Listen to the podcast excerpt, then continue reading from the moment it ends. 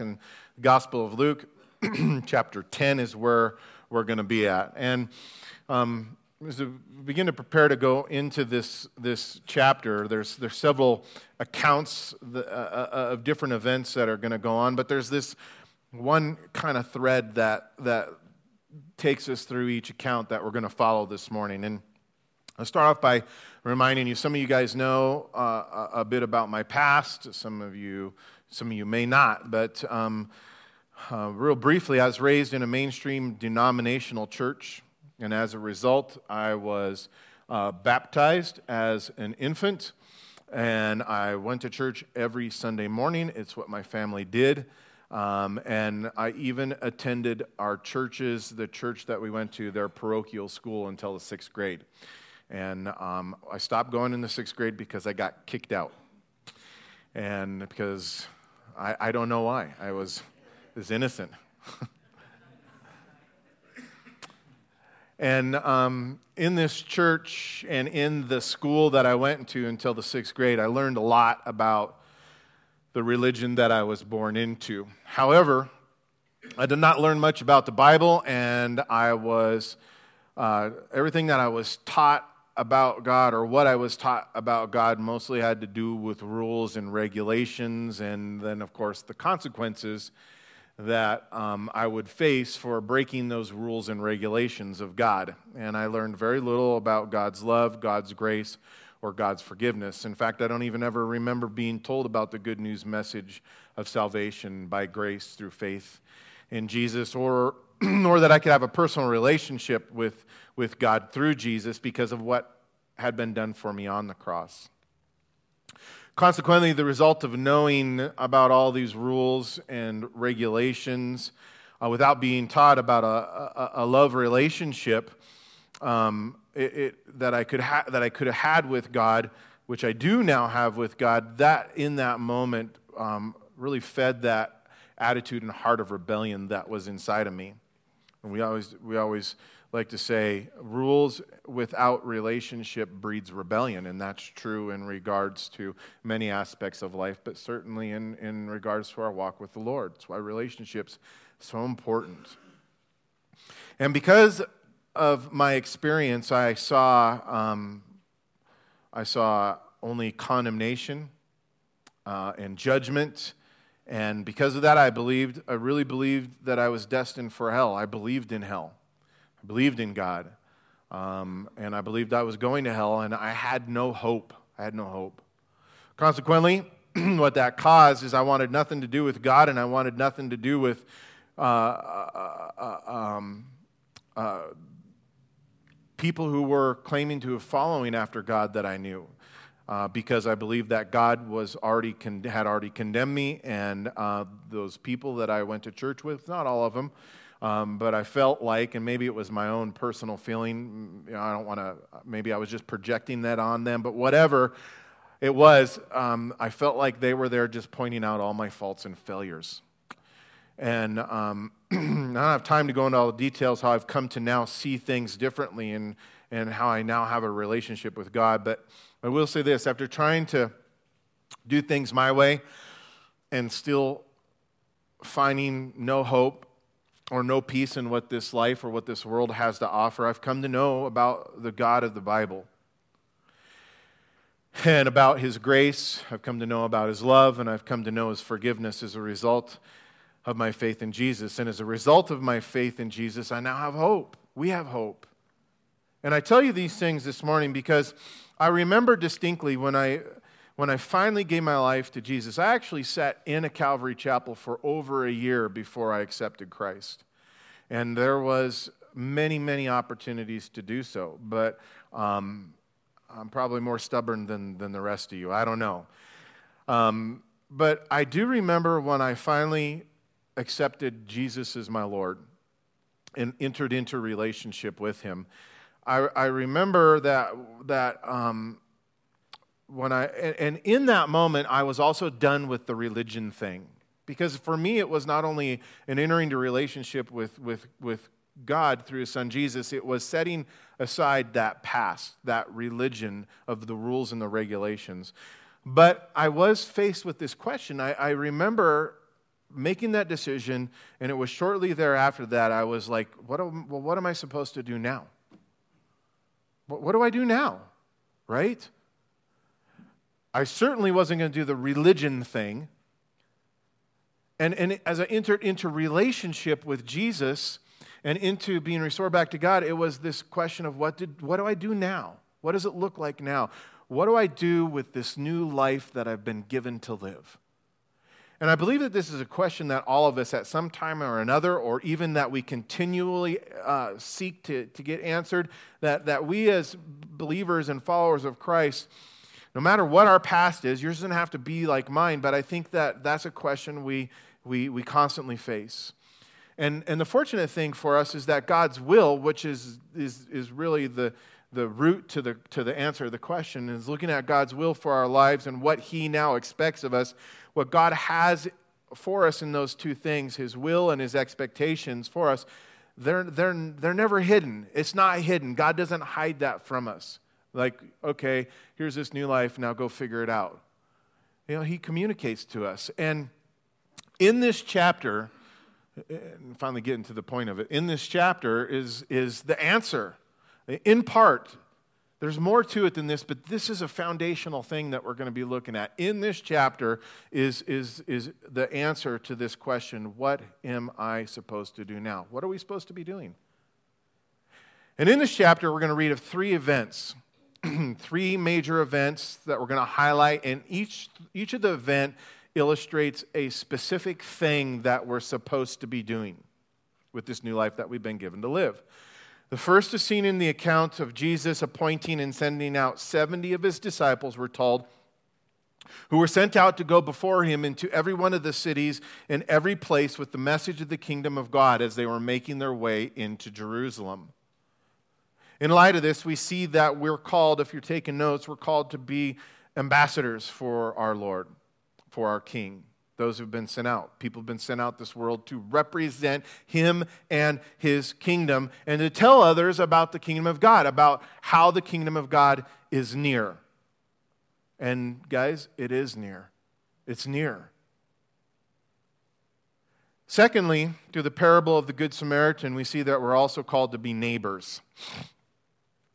People, what does that mean? People who are looking for opportunities to show God's grace, God's mercy, and God's love in the name of Jesus, who have sent us out to those who we come in contact with, called to be neighbors.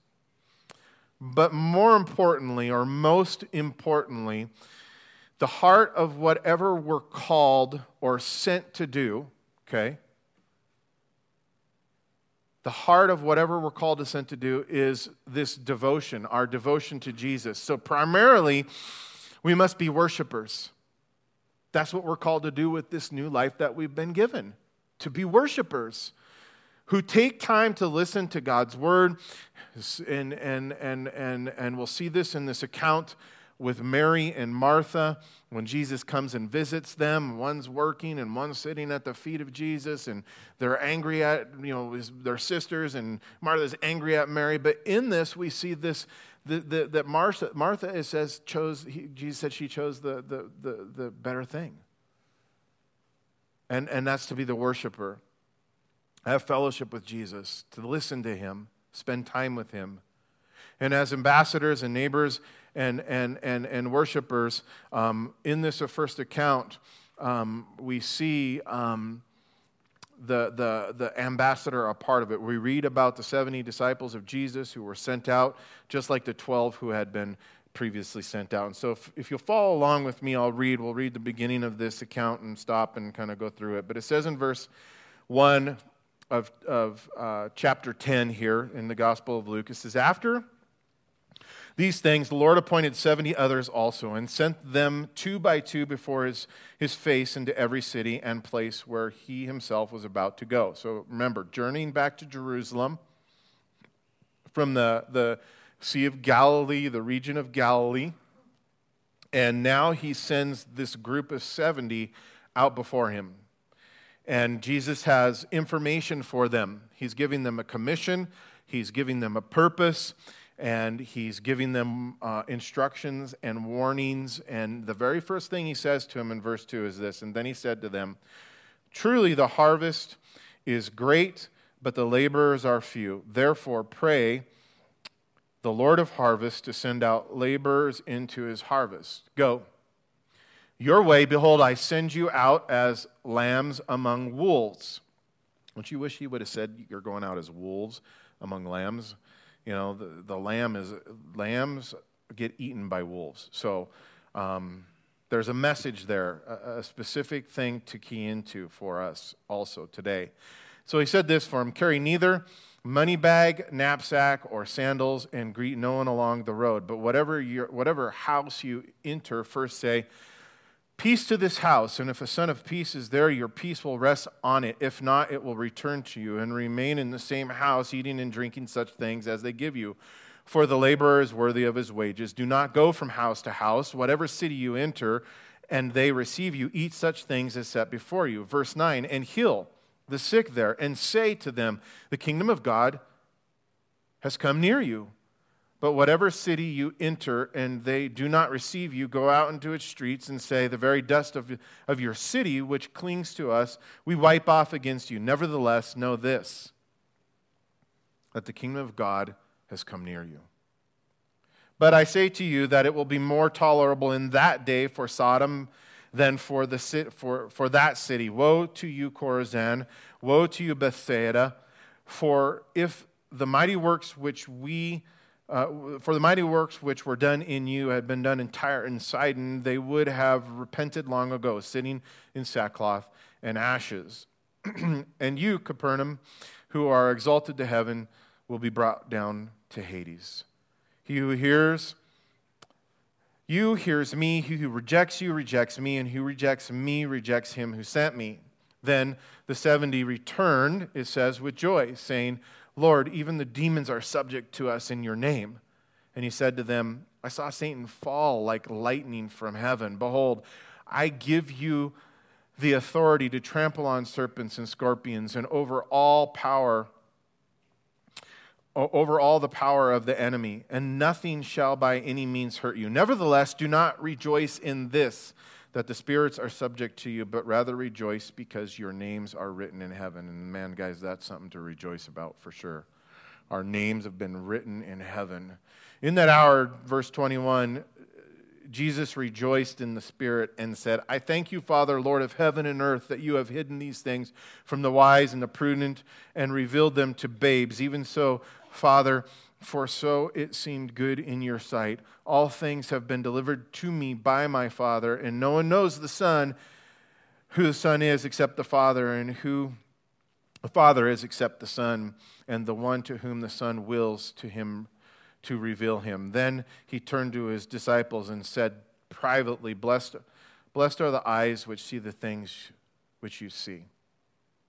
For I tell you that many prophets and kings have desired to see what you see and have not seen it, to hear what you hear and have not heard it. Let's pray. And Father, I, I, am grateful for the reminder in that last part that we read, because Father, you've given us ears to hear and, and eyes to see and hearts to receive. And we've, we've um, received the blessing and we've been called and, and um, been accepted into your kingdom. And Lord, I pray that the spiritual understanding that you've given us through the indwelling of your Holy Spirit, Lord, would give us wisdom and to um, hear what you have for us again today, Lord, that the knowledge we receive would be rightly applied to our lives, that we would um, know and take action in regards to what to do and what we should be doing and to continue doing with this new life that you've given us these new people that you've made us, this new heart that you've placed in us. And so, Lord, as we wait for your return with great excitement and anticipation, and whatever that looks like for us individually, Father, may we be about your business. May we know your will for our lives. We pray these things in Jesus' name. Amen. All right, now, even though there were 70 men here that were sent out, two by two this time, uh, by Jesus, to go before him into all the cities and all the places, even though they were not called apostles. They weren't the official 12 who were, who were later called apostles. we see that they nevertheless were apostle like, and apostle like in the sense where it means those who have been sent out, one who has been sent in that, in that kind of way. And they were appointed by Jesus and sent out with a commission to be his representatives. And think about it, They're, it when you're a representative, you're to represent the person who's sending you out, right? And, and, and that's, that's what this, this, this first aspect of, of what to do with our lives is tied to. And, and what we see is, is, and with this commission, they were truly ambassadors. They were ambassadors for their king. For they were sent to go before him into every city in order to prepare the way for his coming. The king is coming. The kingdom of God is coming near you. And they were to preach about the kingdom of God. And so their call to be ambassadors for Jesus was a very important one. And like I already, already uh, mentioned, it's important, more important, I think it's more important today than it ever has been. The kingdom of God is drawing near. And people need to know Christ. And we have been sent out as ambassadors to be representatives of Him, to tell people about the kingdom of God. It's an important mission that they were called to and one that we must walk in as well. But we can see that this mission, and Jesus is going to tell them some specific things about it, and they're a message to us as well. These words of Christ are a message to us for those who are answering this call to be his ambassadors. And the first thing that we see Jesus tell them is that it is going to be difficult. The mission he was sending them on was going to be a difficult mission, as he compared his ambassadors in verse 2 to laborers laborers who are being sent out into the harvest. Now, I know if you've ever had the opportunity to work in a field and, and um, do any kind of harvesting. Um, and it's, if you have, it's, it's really an opportunity not in the good sense. Um, I've had the opportunity, and for me, it was torture growing up. I've had the opportunity growing up to work in a field and do harvesting. And um, what I know is it's hard work. And I know this because I've had several opportunities to go to my uncle's farm in eastern Oregon where it gets like 175 degrees out in the summertime, dry, and, and to work in the fields. And um, I, I worked as the laborer in the field, not the supervisor, but the laborer. And um, I picked apples, not just like apples off of an apple tree, like like orchards of apples all day long, day in and day out. I, I helped harvest onions and potatoes. And, and when you do that, there's this thing, I don't know what it's called, but it's a, it's, it's a torture device because you got it right on the back of this thing, up and down the field in the, in the dry of the, of the summer harvesting the onions and the potatoes, and it, it, goes over this conveyor belt, and there's like four of you standing on the back side of it. And what you do is you pick the dirt clods out as it keeps harvesting and turning up the potatoes and turning up the onions. And all day long, you're picking dirt clods with dirt in your face and in your lungs and in your nose and in your ears, everywhere. And so I did, I've done potatoes, I've done corn, I've done wheat, I've done alfalfa, but my least favorite is strawberries for a whole summer, I went to my aunt's house and had to go pick strawberries. And I think my, and anyway, I could go on forever. Don't do that. I hate strawberries still to this day because of that. Laboring. And what I learned is no matter what type of crop is being harvested, it's hard work, but it can be rewarding. It can be when it's over. and um, it can be hard even when there are many people there to help you, even when. So, with this comparison, as, as, as, ambassadors who are also laborers who are going into the field to reap a harvest, we should expect that as we're sent out as ambassadors of the kingdom of God in order to reap a spiritual harvest, we should expect that it's going to be hard work. That's the first thing, but rewarding work. Another thing to point out in regards to the 70 men is that, the, that um, that we're told that they were being sent into a field where the harvest was great and the workers are few. And, and that's often was the case with my uncle. He, he, had, uh, he had about 160 acres that he would farm, but he, well, just say the reason why I was there is because um, he didn't hire many laborers. It was usually a family event. And um, the laborers that he did hire, there were few. And um, And so, what I often would do would, would when we would go to the days, I would look for the easiest job to do. That never happened. And, and, and so when we see that there are few workers, often that might be what we do. We might be praying for an easier job. Lord, this is really hard. There's, there's few workers. I know you've been sent me out as ambassador and this is what you've called me to do, but is there something not easier that I can do? And that's often what I would do in my uncle's farm. And, and, and, but yet we see that these ambassadors, what were they instructed to pray for? They weren't told, well, pray for an easier job because it's going to be hard. They said, pray for more laborers to come and join them.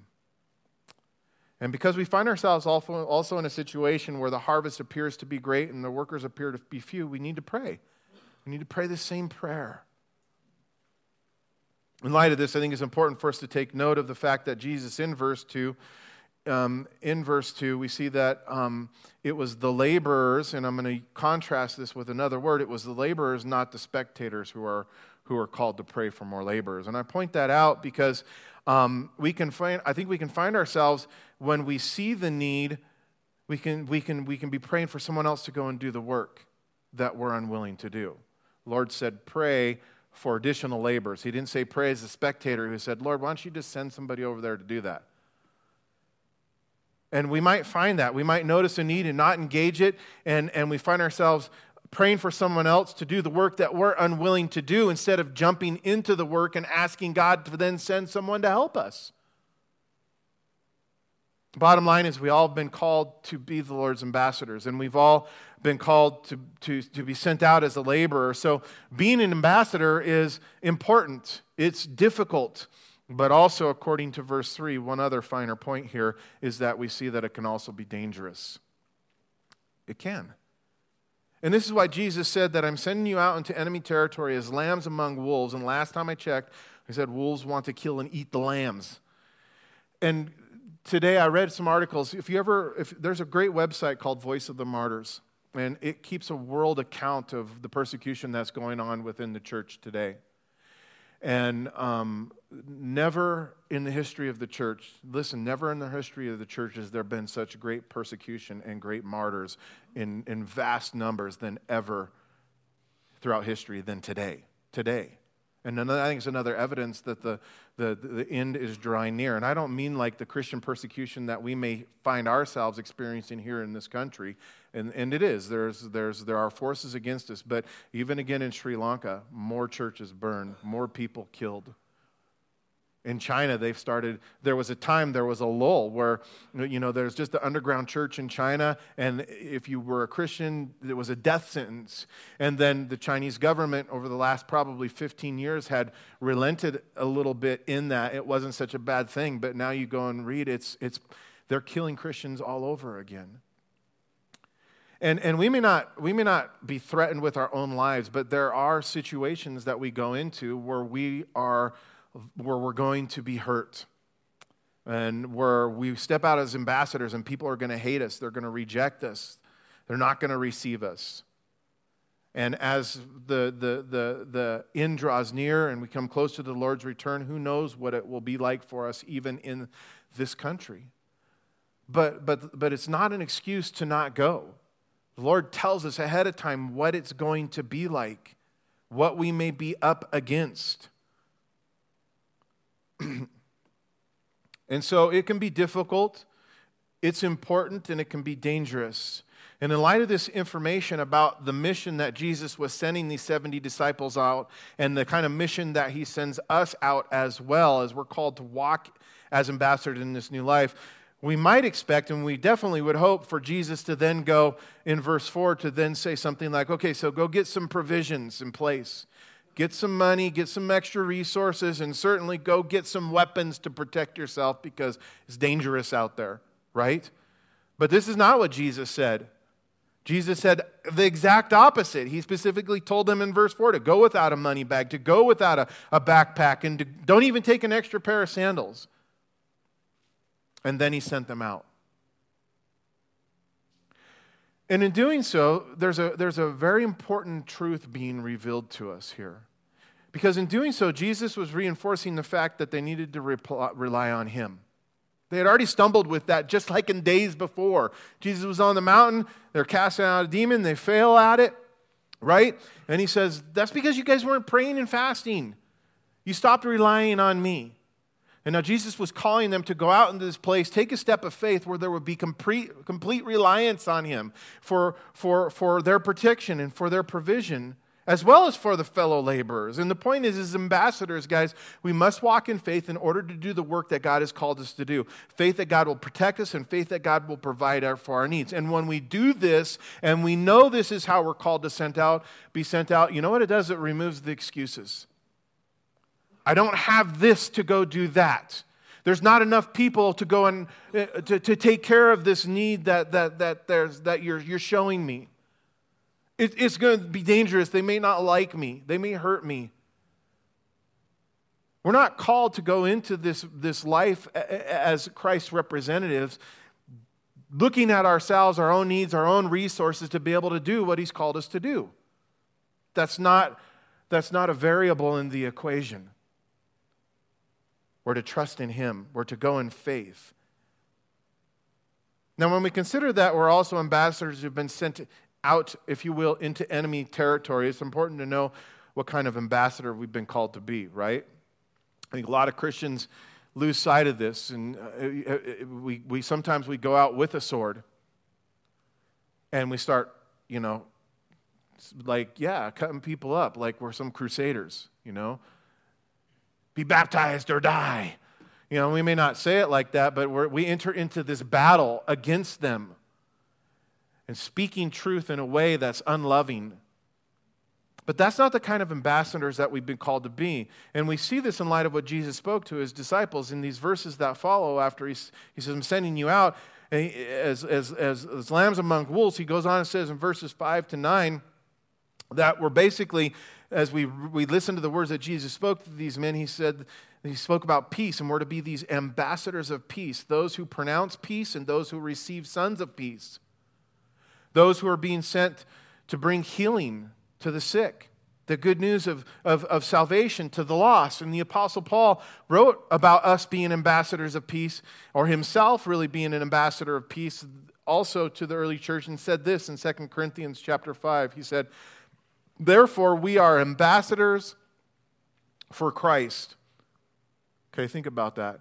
We are ambassadors for Christ, he said, God making his appeal through us. It's, that's important, don't you think? God's got a message, and He sent us as His representatives. And, and it's not just this message of, ah, tomorrow it's going to rain. It's a life or death issue. Repent, for the kingdom of God is near. It's, it's a life and death. For those who don't hear the message or don't receive the message, it's judgment. He says, God is making his appeal through us. He says, So we implore you, and here it is. Here's the message. We implore you on behalf of Christ, be reconciled to God, be at peace with God. Ambassadors of peace. We come with a peace treaty. God, God wants you to make peace with him. He wants to make peace with you. Receive him through his son Jesus. Be saved, be forgiven. And he said this. He said, he said, he goes on and says, For our sake he made him, for our sake he made him to be sin who knew no sin, so that we might become the righteousness of God. What an awesome message we've been given as God makes that appeal to us. Be saved. For the one who has known no sin has come to be sin for us, so that we might become righteous before God. Now, even though we have a message of hope, a message of forgiveness, and a message of peace, you guys hear this. Jesus is very clear on this. Not everyone's going to receive our message that we as ambassadors have been sent with. Jesus knew this, and this is why he had given further instructions there in verses 10 through 11 to those 70 men before sending them out, and told them that if they were not received, then they should just move on. That's a good message.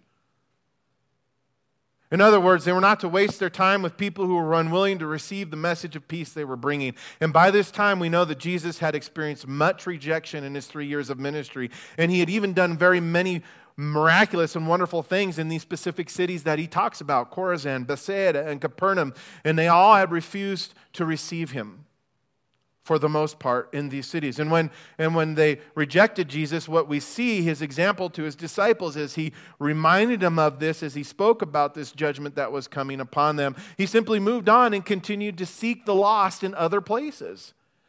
Nevertheless, Jesus pointed out in verses 12 and 13 that those who rejected him, they were choosing a path that led to judgment. Again, the, the, the, the significance of, of the mission is, is conveyed here when we, we see that, that, that a person's decision is, is, has eternal consequences or eternal reward. And with all this, Jesus wanted his ambassadors, he wants us also to remember that, that they and we are representatives of him. This is why he said in verse 16 that when some accepted what they were saying, that when someone accepted what they were saying, the message that they were bringing to him, that they were actually accepting him. It wasn't about them. And when someone rejected them, they were actually rejecting him who had sent them. And, and again, that, that, that removes another excuse. How it's like, I've gone and they, they rejected me. They didn't want to hear it. Woe was me. It's not about you. It's not about me.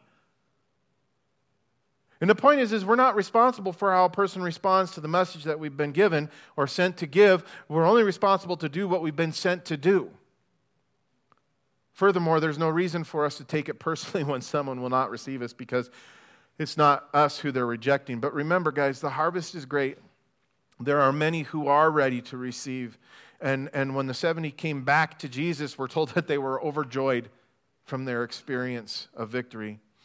But the cool thing is that in verse 18 is how Jesus explained how their victories were, were um, that they were reporting were actually defeats that Satan was experiencing. And I love that because anytime we get the opportunity to share our faith with somebody, tell someone about Jesus, and they too receive it, it's a defeat to Satan. And so we're called to be the Lord's ambassadors, the Lord's ambassadors who represent Him in this world and in this new life that we've been given to live. We're also called to be neighbors. Guys, we're called to be neighbors, those who show mercy. And this is the next account or this next account is it, it, it, reveals it to us. So picking back up in verse 25, it says there in this parable of the Good Samaritan, and, and we get a little background to the parable. We see this encounter between Jesus and this man who knew the law. And it says, And behold, a certain lawyer stood up and tested him, saying, Teacher, what shall I do to inherit eternal life? And he said to him, What is it? What is written in the law? What is your reading of it? And so he answered and said, the lawyer to Jesus, You shall love the Lord your God with all your heart, with all your soul, and with all your strength, and with all of your mind, and your neighbor as yourself. And he said to him, You have answered rightly. Do this, and you will live. But he, here's a key, you might underline this word, he wanting to justify himself said to Jesus, And who is my neighbor? And I would, I would propose that that question is the wrong question to ask. We don't need to ask ourselves who is our neighbor. I'll get to that here in a little bit, but focus in on that. And so, verse 30, it says Then Jesus answered and said, He said, A certain man went down from Jerusalem to Jericho and fell among thieves who stripped him of his clothing, wounded him, and departed, leaving him half dead. Now, by chance, a certain priest came down that road, and when he saw him, he passed by on the other side. Likewise, a Levite. When he arrived at the place, came and looked and passed by on the other side. But a, a, a, certain Samaritan, as he journeyed, came where he was, and when he saw him, he had compassion. So he went to him and, and bandaged his wounds, pouring oil and wine. And he set him on his own animal, brought him to an inn, and took care of him. Then on the next day, when he departed, he took out two denarii, gave them to the innkeeper, and said to him, Take care of him, and whatever more you spend, when I come again, I will repay you. So, which of these three do you think was neighbor to him who fell among the thieves? And he said to him, He who showed mercy on him. Then Jesus said, Go and do likewise. Now, what we read here with this man, who is also described in verse 25 as a lawyer, meaning something, somebody, this, a student of the old law, of the Old Testament law. That's who this guy was. For him to stand up and to ask a question to Jesus, who was a teacher, a rabbi, about something doctrinal like this was pretty common to do culturally speaking. It wasn't out of line. And, and this, is, this is what this man appears to have been doing when he asked Jesus the question, What shall I do to inherit eternal life? However, it's, it also appears that this man was making, this man was asking a question perhaps out of, I, I really believe this, out of a personal concern for his own spiritual well being and that he was honestly seeking the truth. Because once Jesus had confronted this man with the truth in verse 28, we see that this man unfortunately looked to dance around what Jesus had said rather than honestly taking what, taking what Jesus said and, and, and applying it to himself and looking within himself and perhaps his own past, his, his past performance in, his, in what he had done or had not done to obey these two commands that he was familiar with. And this is why he, according to verse 29, looked, it says, to justify himself by responding to Jesus and asking, Who is my neighbor? Now remember that word justify. The Bible tells us that we've been justified through our faith in Jesus Christ, that we've been made right with God, and God now sees us as though as innocent, without, without sin, just as though we were without sin, justified. And when you begin to think about that word justify, Lots of times we want to justify ourselves with the things that we do or do not do as well. And we begin to make excuses or we question, you know, oh, did it, did it, is that what it really means? 55 speed limit. Is that, that's just a suggestion, right? Well, there's nobody on the road. It's only me. I got a long ways to go. I'm very familiar with that conversation in my head uh, when it comes to obeying the speed limit. But he, that's what this guy's doing. He's, he's looking to justify himself based upon the, the, the, the, the conversation that he had with Jesus and conviction that he was feeling in his own heart. Because if that was, if this was really what was needed for eternal life, guaranteed he was looking at himself and going, Well, I, I've not done this. There's none righteous, no, not one. All have sinned, all have fallen short of the glory of God. And so he comes to Jesus and going, Is, is, it, is it really? Who, who is my neighbor? What does that really mean? And so this is why he, right, asked the question. And really what he was saying is this Who exactly must I love? Who exactly do I have to be neighborly to? Who must I love like I love myself? And the point is, is even though this man gave the right answer, as he quoted scripture, a student of the law, he was, he was unwilling, he was unwilling to apply this truth to his own life or unwilling to admit his own lack of love for God and his own lack of love for others, which we can also be guilty of. So instead of being justified by confessing his failures and throwing himself on the mercy of God, he, as verse 29 says, wanting to justify himself, asked Jesus, Who is my neighbor? However, Jesus, as we read the parable, we see that he did not directly answer this guy's question. Well, your neighbor is the one that has the address next to you on the right, and the one that has the ex- address of the one next to you on the left. The guy across the street, eh, nah, forget about him. not really your neighbor. I mean, that's kind of what, what he was asking for, but Jesus, Jesus takes him down a path. And, and as Jesus takes him down the path with the parable of the Good Samaritan, he does so in order to, to enlighten this guy, to give him understanding to this that the problem wasn't, wasn't who is my neighbor, the problem is was already in the guy's heart. And it was only evidenced by asking the question. And when it was all over, we see from verse 37 here, as he responded, that this guy came to understanding that the problem was in his heart. Now, in this account, Jesus sets the stage in verse 30 by speaking of the road, a road, you can still go travel this road today, that went down from Jerusalem to Jericho. It's a real road, and it's called the, called the Jericho, or Jericho Road. I don't know what it's like today. I've never been on it, but I do know that at this time it was a well traveled road, but it was dangerous. It's about eight miles, 18 miles long, and it descends about 3,000 feet from Jerusalem to Jericho. And at places, it's very narrow, three foot wide. And so it was when a certain man was coming down this dangerous road, we're told from Jerusalem, that thieves attacked him, stole all that he had, even the clothes off of his back. And they left him lying alongside the road to die, wounded. And this account becomes even more interesting as Jesus then points out that three people came upon this man as he laid there dying. But only one of the three stopped to help. The first man was a priest, the second man was a Levite, and the third man was a Samaritan. And if you were here last week as we studied through the end of Luke chapter 9, you will remember that the Samaritans and the Jews did not like each other. They were not neighbors in any sense, they were adversaries. And that's why James, James and um, John, you know, they get angry at the Samaritans and like, hey, Jesus, you want us to call down fire on these Samaritans and do away with them? So, so we, we get an idea of who the Samaritan is in relationship to the Jewish people. They're enemies. And this is significant to know in this account because the Samaritan, who was not in his own neighborhood, if you will, he would have been the least likely to help. But yet he was the one who did. However, the priest and Levi, both who I call them, let's just say they're professional religious workers, okay?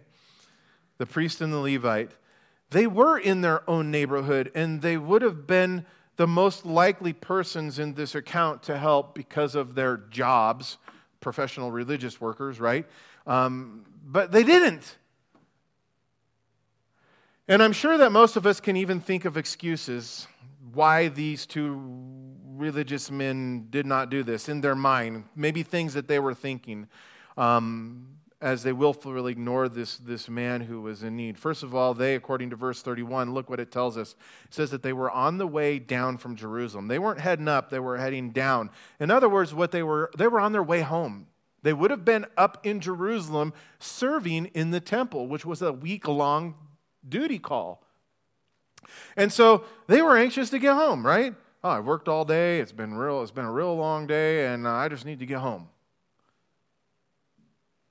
And on the other hand, they, they, a legitimate thing as an excuse, sometimes our excuses are legitimate. Not to say being tired isn't a legitimate thing either, but, but these guys there, like, I just want to get home and get to my own bed. I've been sleeping on a cot, whatever it was. The other thing is, they could have been fearful, right? They could have been fearful that these robbers were still around, lurking and waiting. And, and that may have been even the reason for why they moved clearly to the other side of the road. It's a trap, maybe. Maybe the, the, the thieves are still there, and now what happened to this guy is going to happen to me. Or perhaps they figured um, that uh, someone else would come along the way. It's a well traveled road.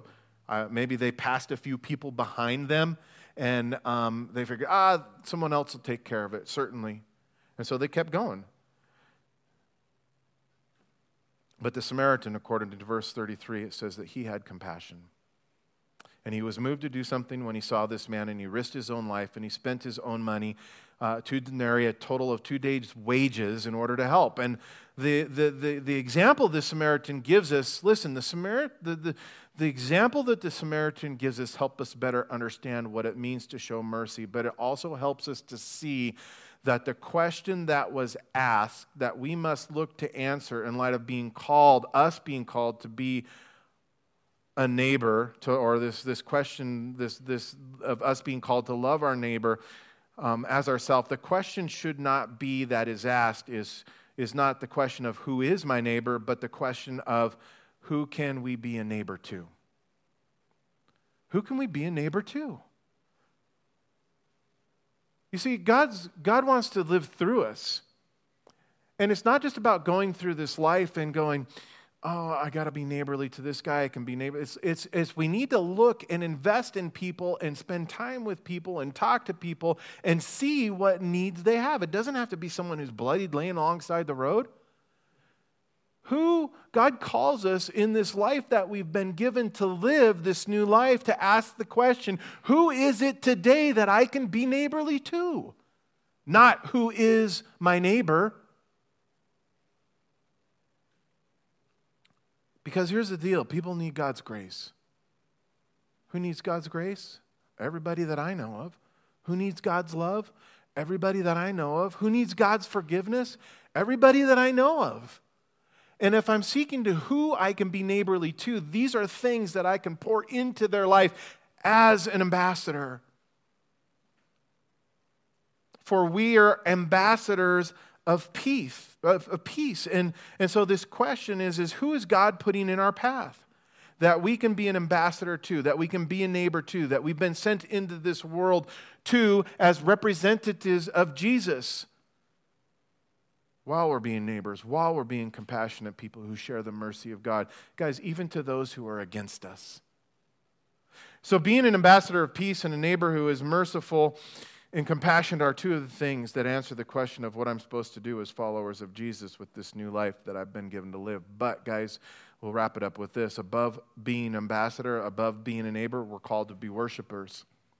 And this is illustrated in the last account that we're going to read about in verse 38. It says, Now it happened as they went in, as they entered into a certain village, there was a certain woman named Martha and she welcomed him in Jesus into her house. And she had a sister called Mary who also sat at, at Jesus' feet and heard his word. But Martha was distracted with much serving, and she approached him and said, Lord, do you not care that my sister has left me to serve alone? So apparently, Martha was, uh, or excuse me, Mary was at some point helping Martha prepare, and then she left, right? Left um, her to serve alone. It says, Therefore, tell her to help me. And Jesus answered and said to her, Martha, Martha, you are worried and troubled about many things, but one thing is needed, and Mary has chosen that good part which will not be taken away from her. In this account, we see the, this, this, this call to be a worshiper. And the worship of God let me place this out. The worship of God is, it must, it has to be, it is the pinnacle of what we are to be doing with this new life that we've been given. And worship needs to be at the heart of all that we do in our Christian life. So it's important that we be the ambassadors of our King, taking the message of the gospel to those who are still lost, those who are hurting. And it is essential for us to be neighborly those who are compassionate and show mercy. But listen, before we can rightly represent Jesus as we should or imitate him as we care for others, we must, we have to spend time with him and sit at his feet and learn from him as a worshiper. For when we come to the feet of Jesus to worship and to commune or to have fellowship with him, this is what takes place. We learn what it is to be holy. We learn what it is to be gracious, to be forgiving, and to be loving. And, and, we, and, and, and, and this is the place with the heart of worship, with the life of worship, there at the feet of Jesus, we learn what it is to be like Jesus. Now, I want to point out that Mary and Martha are often contrasted as though each believer must uh, make a choice, that we have to make this choice between being a worker like Martha or a worshiper like Mary. And certainly all of our personalities and, uh, and gifts are different, but that does not mean that the Christian life is this either or thing. Justin, if you want to come up, we're going to close with this. Listen, consider Martha's situation, okay? She received Jesus into her home, and then she neglected him as she prepared this elaborate meal that he didn't even need. And Jesus in, in, in Jesus' words that he spoke to Martha, in them we see that, that what we do with Jesus is far more important than what we do with Jesus. And it can get backwards at times. And we start doing the religion thing. But what we do for Jesus is so much less important than what we do um, with Jesus. Did I say that right? Let me say that again. What we do with Jesus is far more important than what we do for Jesus. And, and again, it's not an either or situation, guys. What we're here to see in this account is that it's a balance. And this is what Mary examples to us because Mary had done her share of work in the kitchen up to this point. And then she chose the better thing. She went to sit at the feet of Jesus in order to hear him, to listen to him teach. And in light of this, we see that, that the key in all of this is to have the right priorities going on in our life.